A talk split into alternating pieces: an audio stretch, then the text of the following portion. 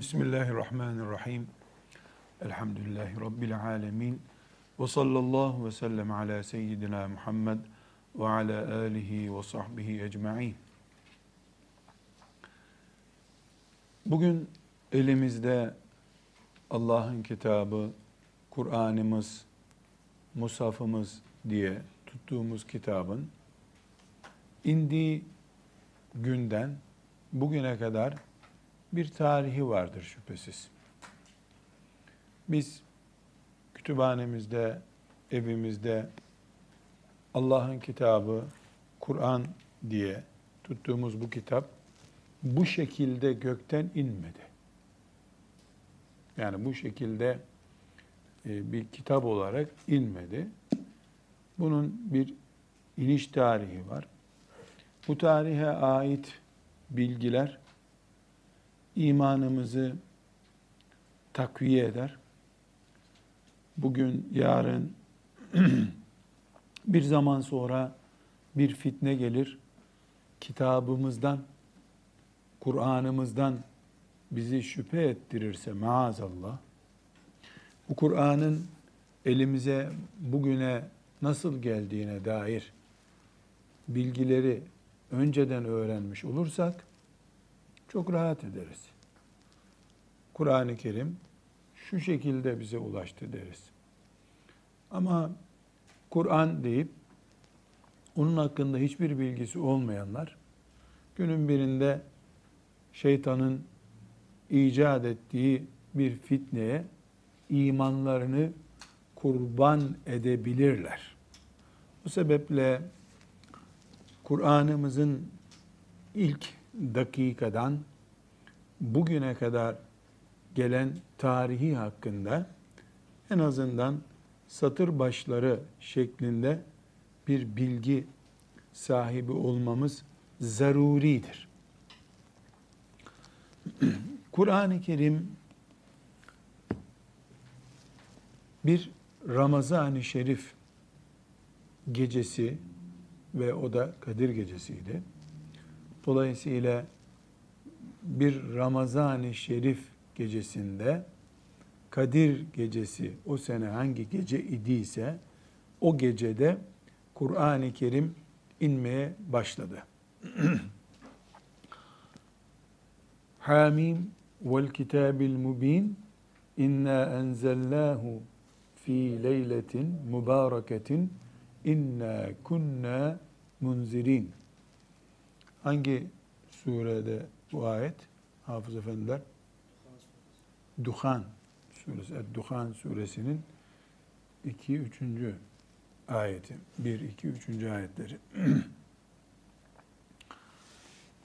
Resulullah sallallahu aleyhi ve sellemin peygamberliğinin ilk durağı olan Mekke Kur'an-ı Kerim'inde ilk indiği yerdir.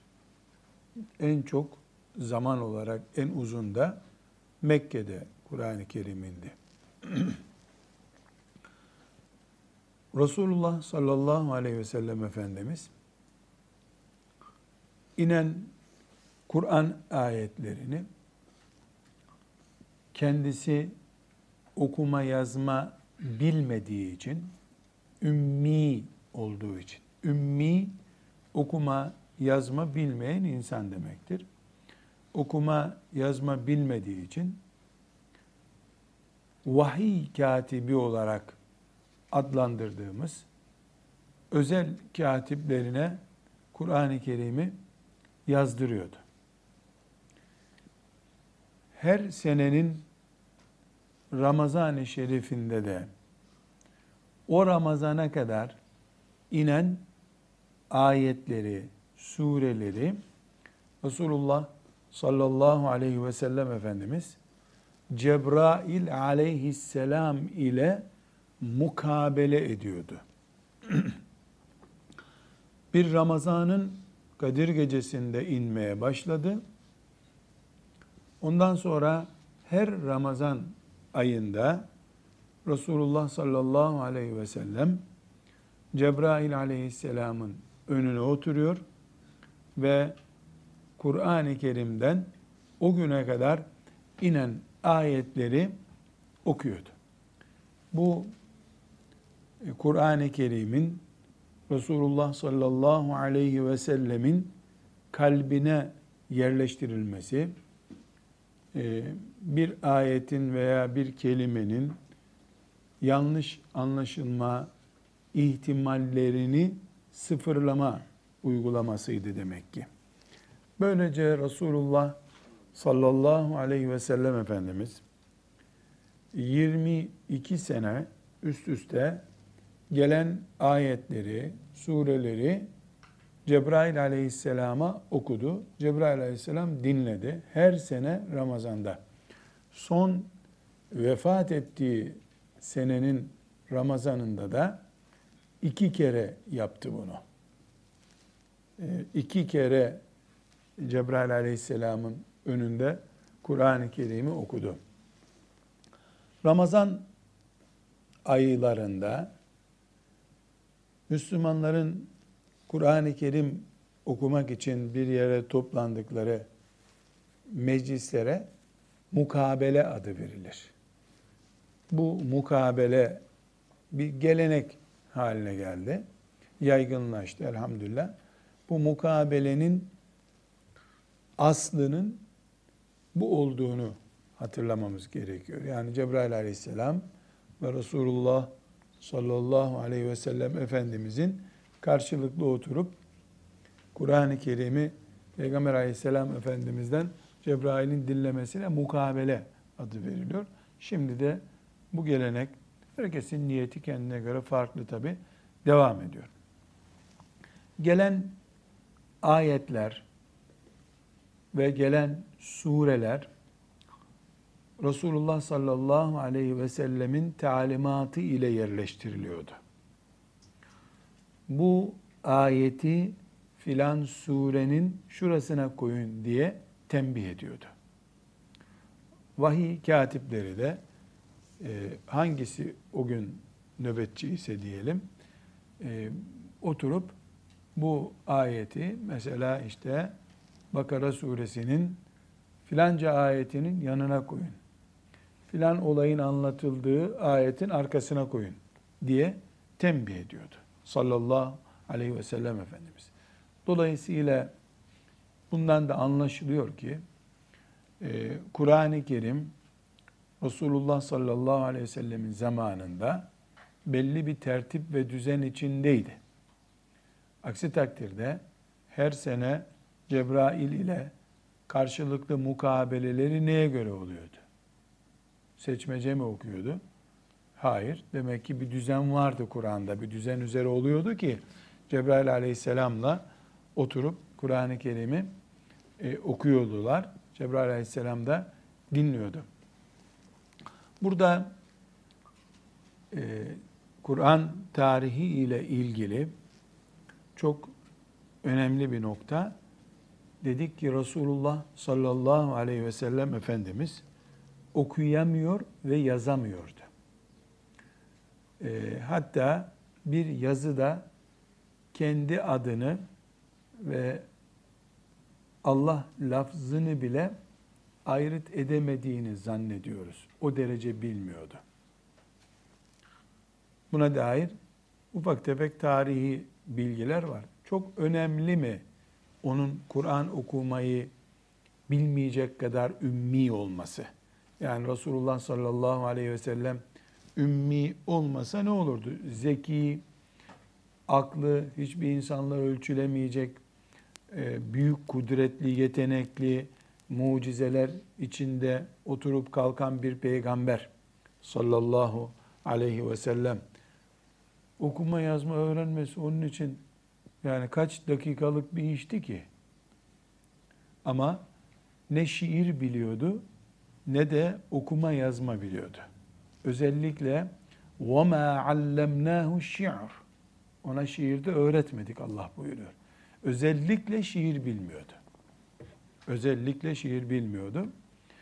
Ee, dolayısıyla şiir bilme işi, yani sanatsal konuşma, böyle e, dizilmiş, kafiyeli konuşma yeteneği yoktu.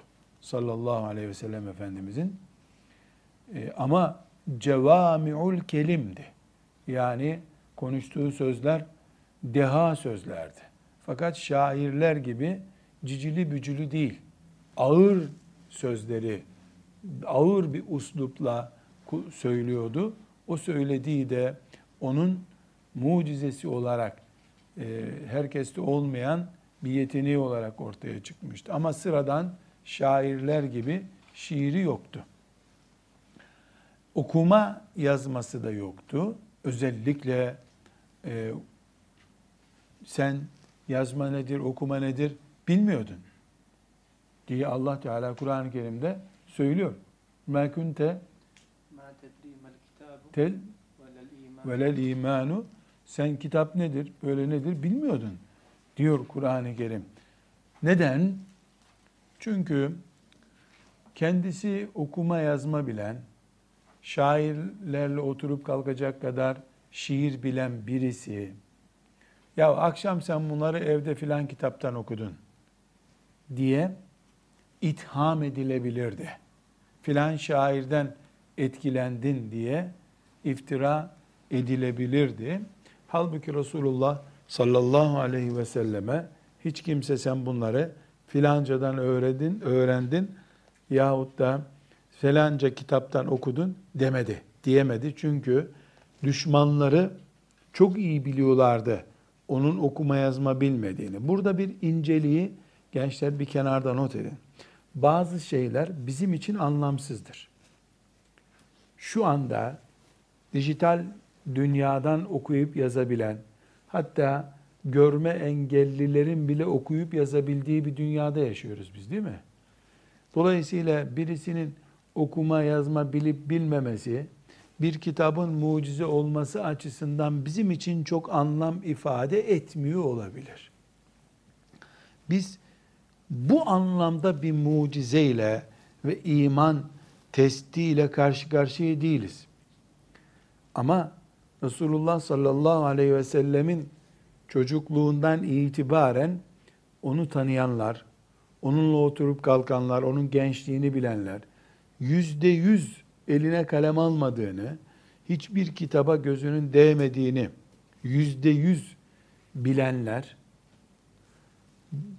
bir gün Peygamber aleyhisselam elinde bir kitapla geldiğinde, yahu bunu sen filan yerden yazdın diye bir iftira yapamadılar. Bizim için bu söz konusu olabilir. Böyle bir şeyi biz anlamlı bulamayabiliriz. Okuma yazma hatta bilmeyişini e, onun derecesinin düşüklük nedeni olarak bile bu asrın insanı yorumlayabilir. Ama o zaman bu mucizenin yani Kur'an mucizesinin dayanaklarından birisi oldu. Elhamdülillah. Dolayısıyla Resulullah sallallahu aleyhi ve sellem Efendimizin ümmi yani okuma ve yazma bilmiyor, şiir yeteneği yok şeklinde bir hayat sahibi olması Kur'an'ın mucize oluşunu belgeleyen belgelerdendir. Özellikle vahiy katipleri diye isimlendirdiğimiz katipleri Kur'an-ı Kerim'i yazıyorlardı. Ee, burada bir ayrıntıya da girmemizde fayda var. Resulullah sallallahu aleyhi ve sellemin yaklaşık 40 tane katibi vardı. Kendisi okuma yazma bilmediği için okuyan, yazan katipleri vardı. Bu 40 katipten 6 e, tanesi vahiy katibidir özellikle. E, binaenaleyh yani 40 sahabinin isimini çıkartabiliriz. Ama vahiy katipliği çok daha önemli bir katiplik görevi. Bunu biz e, Kur'an-ı Kerim'in bugün e, nasıl bize ulaştığına dair e, bilgimizi güçlendirirken malzeme olarak e, defterlerimizde, hafızamızda bilmemiz lazım. Mesela önem e, sırasına göre ve yazdıkları yazma kapasitelerine göre bu altı katibin ismini zikredebiliriz. En büyük katibi Resulullah sallallahu aleyhi ve sellemin yani en çok Kur'an yazan katibi Osman İbni Affan'dır. Radıyallahu anh. Sonra Ali İbni Ebi Talip'tir. Sonra Übey İbni Ka'b, Zeyd bin Sabit radıyallahu anhum cemiyen, Muaviye bin Ebi Süfyan, Abdullah bin Sa'd bin Ebi Sarh isimli sahabidir. Bu altı sahabi e, vahyin indiği, Kur'an ayetlerinin geldiği olayların katibidirler. Bunlardan hangisi yanında varsa onu çağırıyor sallallahu aleyhi ve sellem Efendimiz. Ona da e, şu ayeti filan yere yaz diyordu. Kur'an-ı Kerim e, ilk defa e, bildiğimiz gibi ilk ayet olarak e, Hıra isimli bir dağda iken Resulullah sallallahu aleyhi ve sellem Efendimiz inmeye başladı. Ama bu iniş periyodik bir iniş değildi. Kur'an-ı Kerim 23 yıldan çok az bir zaman farklı bir dönemde indi. Ve mesela her sabah 8'de filan ayetler iniyor şeklinde düşünmeyelim bunu. Çünkü biz çok periyodik programlanmaya hazır bir hayat yaşıyoruz. Ee, Kur'an-ı Kerim'i böyle zannetmeyelim. Yani 10 gün oldu hiç ayet inmedi. 3 ay oldu ayet inmedi. Bir gün sabah indi, öğlen de indi, öğleden sonra bir daha indi, akşamdan önce indi, gece yarısı indi. Öyle de oldu, böyle de oldu. Yani 23 yılda hangi ayetin hangi gün nerede indiğine dair çok net bilgilerimiz yok. Çok mahdut ayetler filan gün filan yerde indi diye bilgimiz var. Yani Kur'an-ı Kerim'de 6000 civarında ayet var, 6200 civarında ayet var. Bu ayet sayılarına değineceğiz inşallah. Bu o kadar ayetin bir tane mesela belki yüz tanesi bir seferde indi. Yüz ayet bir seferde indi. Bazı sureler indi. Bütün bunlar Kur'an-ı Kerim'in farklı zamanda inmesi bir hikmete binaen şüphesiz. Önceki ümmetlere kitaplarını Allah bir seferde verdi. Bir seferde verince de imtihan olan bu kitabı bocalayarak karşıladılar. Yani Yahudiler e, Tevrat getirdim size diye Musa Aleyhisselam'ı karşısında görünce ilk kazanı onlar kaldırdılar. Yani hiç Firavun'a, gerçi Firavun yoktu o zaman ama kimseye gerek kalmadı. Ee, yani Musa Aleyhisselam Kur'an-ı Kerim ne diyor? Elvah. Yani elindeki e, ayetlerin, Tevrat ayetlerinin yazılı olduğu levhalarla, levha kelimesinin cemisi levhalarla geldi diyor Kur'an-ı Kerim'den öğreniyoruz bunu. Fakat e, Allah Teala bu ümmete daha farklı bir muamele yaptı. Ashab-ı kiramı lokma lokma sofraya aldı Allah Teala deyim yerindeyse. Yani ekmeği bütün olarak önlerine koymadı. Lokmaladı, dilimledi. Ashab-ı kiram da radıyallahu anhum cemiyan Kur'an-ı Kerim'i daha kolay hazmettiler. Bu kolaylık onların pratik bir şekilde Kur'an'ı uygulamaları sonucunu getirdi. Biz de onlardan sonraki nesil daha sonraki işte 15 asır sonra biz bizden sonraki nesiller de kitaplarda kaleme alınmış bilgilerden çok temel olarak uygulanmış bir bilgi. İşte sahabi geliyor, şu şekilde yapıyor, e, gülüyor Efendimiz, şu şekilde yapıyor, memnun oluyor. Mesela çok çok enteresan bir misal, ashab-ı kiramın e, Kur'an-ı Kerim ayetlerini e, ne kadar nasıl uyguladıklarını ve bunun bize dönüşümünü e, nasıl olacağını e, anlatan bir örnek sadece yani bin örnekten bir tane bile değil. E, Ramazan-ı Şerif'teki orucun işte imsak vaktinde biz başlatıyoruz orucu. İmsak vaktinde e, oruç başlıyor. Şu anda biz bunu saat 3.20 diyoruz mesela. Ama Kur'an-ı Kerim 3.20 demiyor. Başka bir ölçü koyuyor. E, nedir Kur'an-ı Kerim'in ölçüsü? Siyah iple beyaz ipin fark edildiği zamana kadar yiyin diyor. Siyah iple beyaz ipin fark edildiği zamana kadar yiyin. Yani burada siyah ip gece, beyaz ip de gündüzdür. Şimdi gökyüzünde e, çok mesela bir e, saat 3'te 3'ü 20 geçe imsak oluyor kabul edin. 3'te e, gökyüzünü kameraya aldığımızı düşünelim. Bir de 3.30 yani 3 ile 3.30 3.30 arası kameraya alalım gökyüzünü. Yarım saat. Bu yarım saati çok hızlandırılmış 3 dakikalık bir film şeklinde seyredelim. E, şunu göreceğiz. Şimdi bu gecenin karanlığı, bu doğu tarafından da güneş doğuyor. Sizin bulunduğunuz kasabanın üstüne şu şekilde gelir. Siz burada duruyorsunuz diyelim.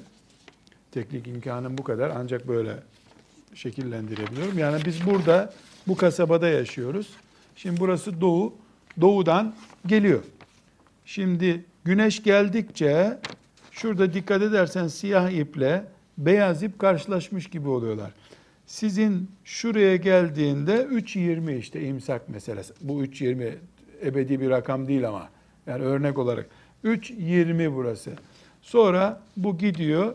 Tam beyaza gelince zaten böyle olunca sizin köy tepe tırnak olunca işte bu zeval vakti. Bu sefer öğle olmuş oluyor. Akşam ne oluyor? Akşam da şu şekilde oluyor. Güneş öbür tarafa gidiyor. Gidikçe sizin köy yavaş yavaş karanlık altında tam karanlıkta olunca yatsı namazı başlıyor bu sefer. Yaklaşık böyle bir köylüce tarif etmiş olayım ben.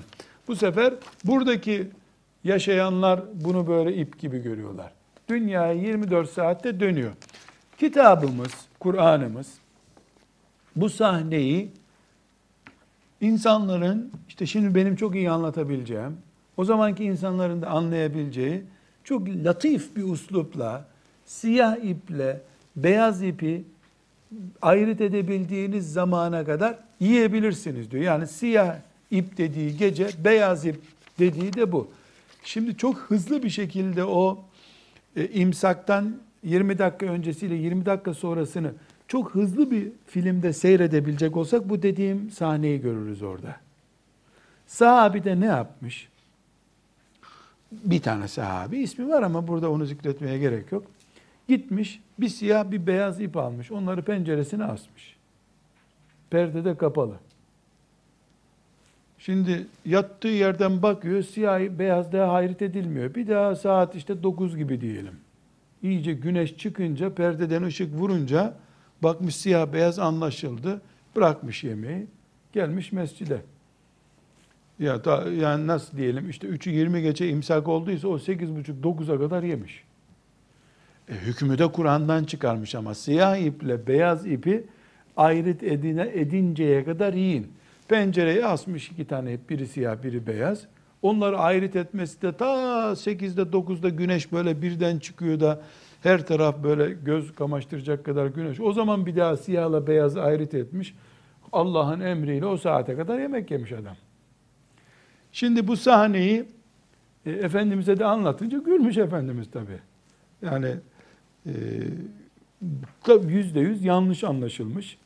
E, hiç dikkat edilmemiş. Kur'an'ın e, latif uslubunu, nazik uslubunu anlayamamış sahabi. ip asmış o. Halbuki Allah gökyüzünde gece ile gündüzün yani fecri sadıkın gelip e, aydınlatmaya başlaması sahnesini tarif ediyor Allah. Size yeri geldiği için e, özellikle tarif edeyim. İstanbul, Bursa gibi e, büyük şehirlerde, aydınlatmanın çok güçlü olduğu şehirlerde, sokak lambalarının olduğu yerlerde bunu çok zor. Belki e, yani astronomi cihazlarıyla olabilir bir şey demiyorum ama böyle gözle çıplak göze bakmak çok zor. Bir köye gittiğinizde ya da Hafız Efendi bunlar e, dağ kamplarına götüreceğiz ya. İşte ilk dağda bu gözlemi yapsınlar. Takvime baksınlar. İmsakten yarım saat öncesinden E, mesela saat 3.20 diyelim. 3.10 kala nöbete kalksınlar hepsi. E, doğuyu tespit edecekler. Doğu diye e, kalkıp da Edirne'ye bakmasınlar.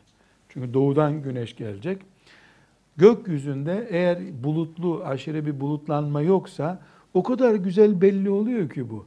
Bir çizgi köyün ta ötesinden böyle bir perde gibi sanki perde nasıl pencereyi açıyorsun perde böyle geldikçe camdan dışarı görünüyor. Aynen o şekilde defalarca e, izledim.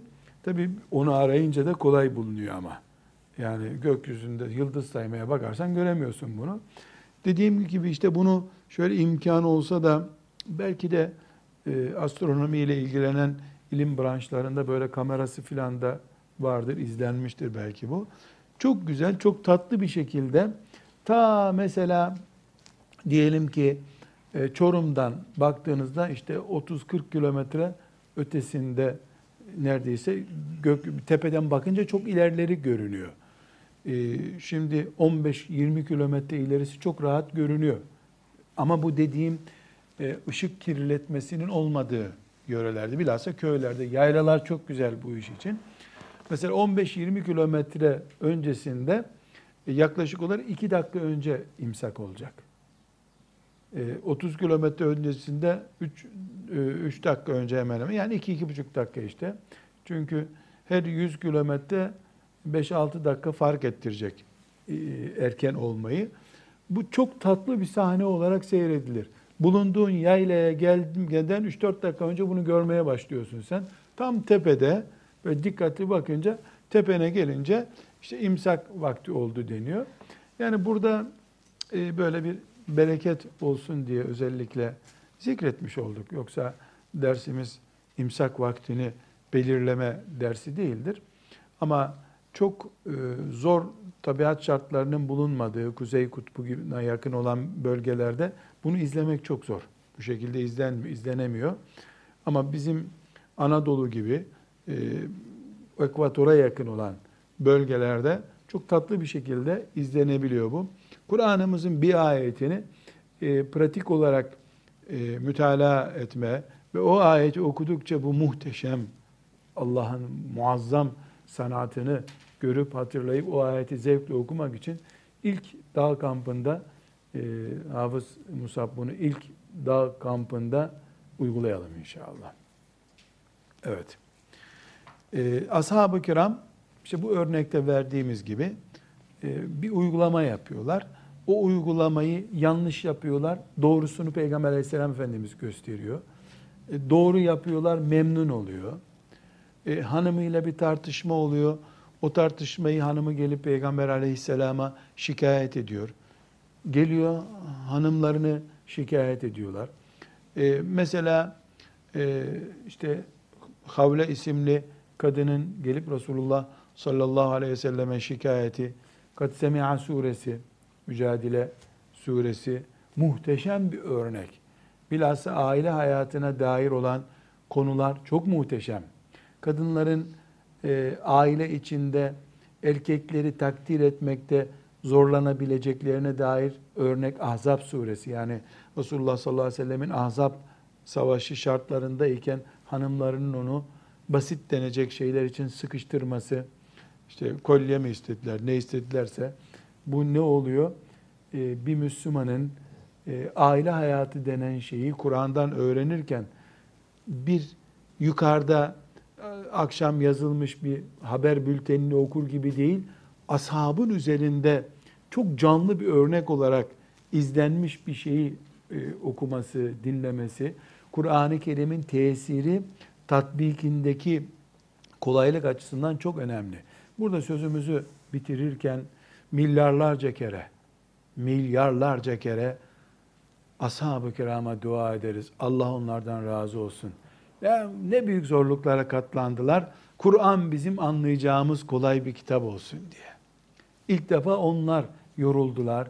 Kur'an'ın ahkamını uygulamanın zorluklarına sıfır tecrübe çünkü. Biz kulaklarımıza ezan okunarak hayata başladık.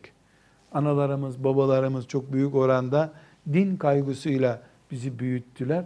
E, dolayısıyla hazır lokma bulduk deyim yerindeyse, Ashab-ı kiramsa yoğurup yoğurup pişirerek yediler. Allah onlardan razı olsun. Milyarlarca kere dualar eder. E, şefaatlerini Allah'tan temenni ederiz. Velhamdülillahi Rabbil Alemin.